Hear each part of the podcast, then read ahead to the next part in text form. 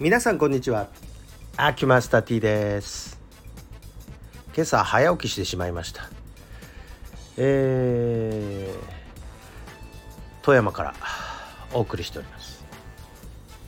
快晴でございます。台風云々の影響でもう完全に雲一つない快晴。えー、見渡す限り立山連峰が広がっておりましてまあ運河沿いを歩いてきましたけどまあ風もなくもう本当にあのビターッと鏡のように、えー、山々が映るという感じですね。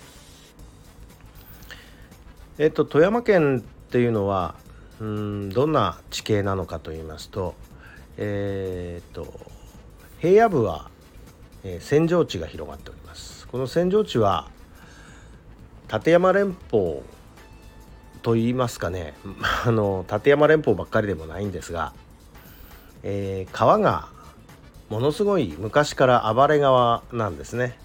でこの暴れ川が運んでくる土砂によってきれいな扇状地が出来上がりました。でこのきれいな扇状地っていうのは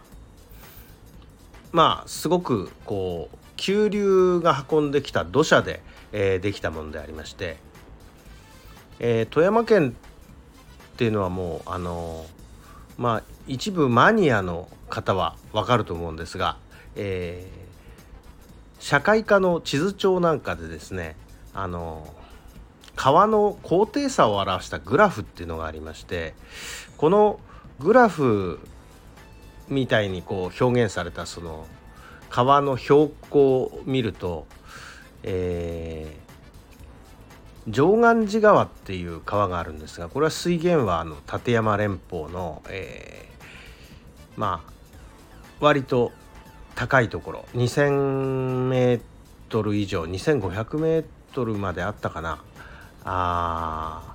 立山カルデラとかですね。称名滝とかですね。そういうものからこう流れて合体してで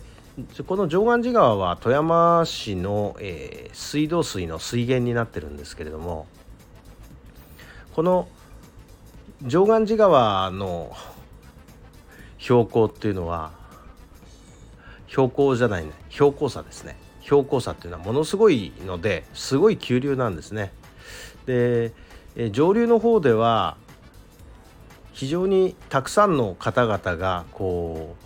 砂防工事をやってるんですっていうのもカルデラがですね毎年どっか崩れるので、えー、トロッコ電車で入ってって、えー、半場で、え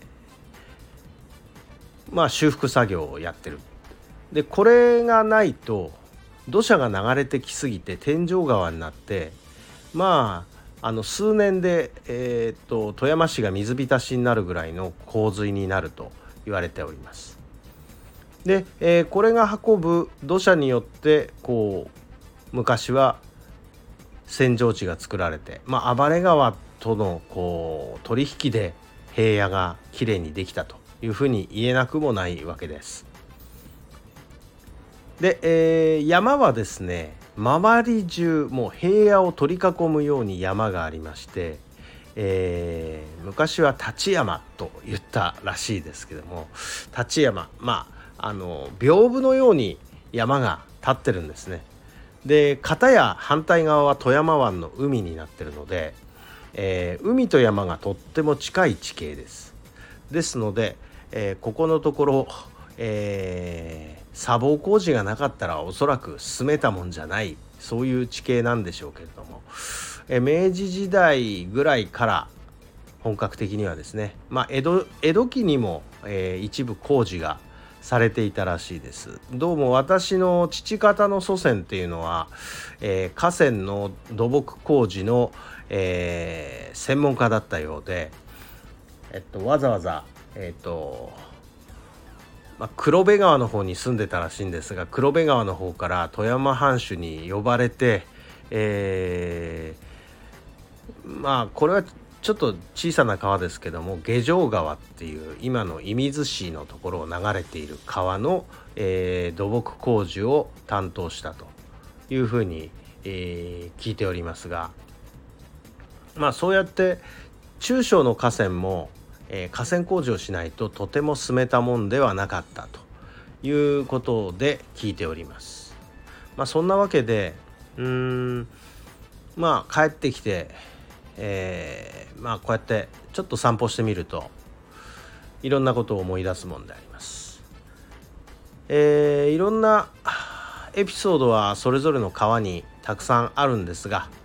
一応、えー、今日は富山県の、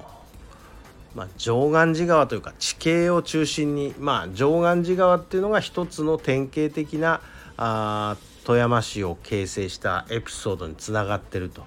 いうお話でございました。えー、前も似たような話したんですけどね。はい、ということで本日はまあまたこのぐらいにしておきましょう。失礼します。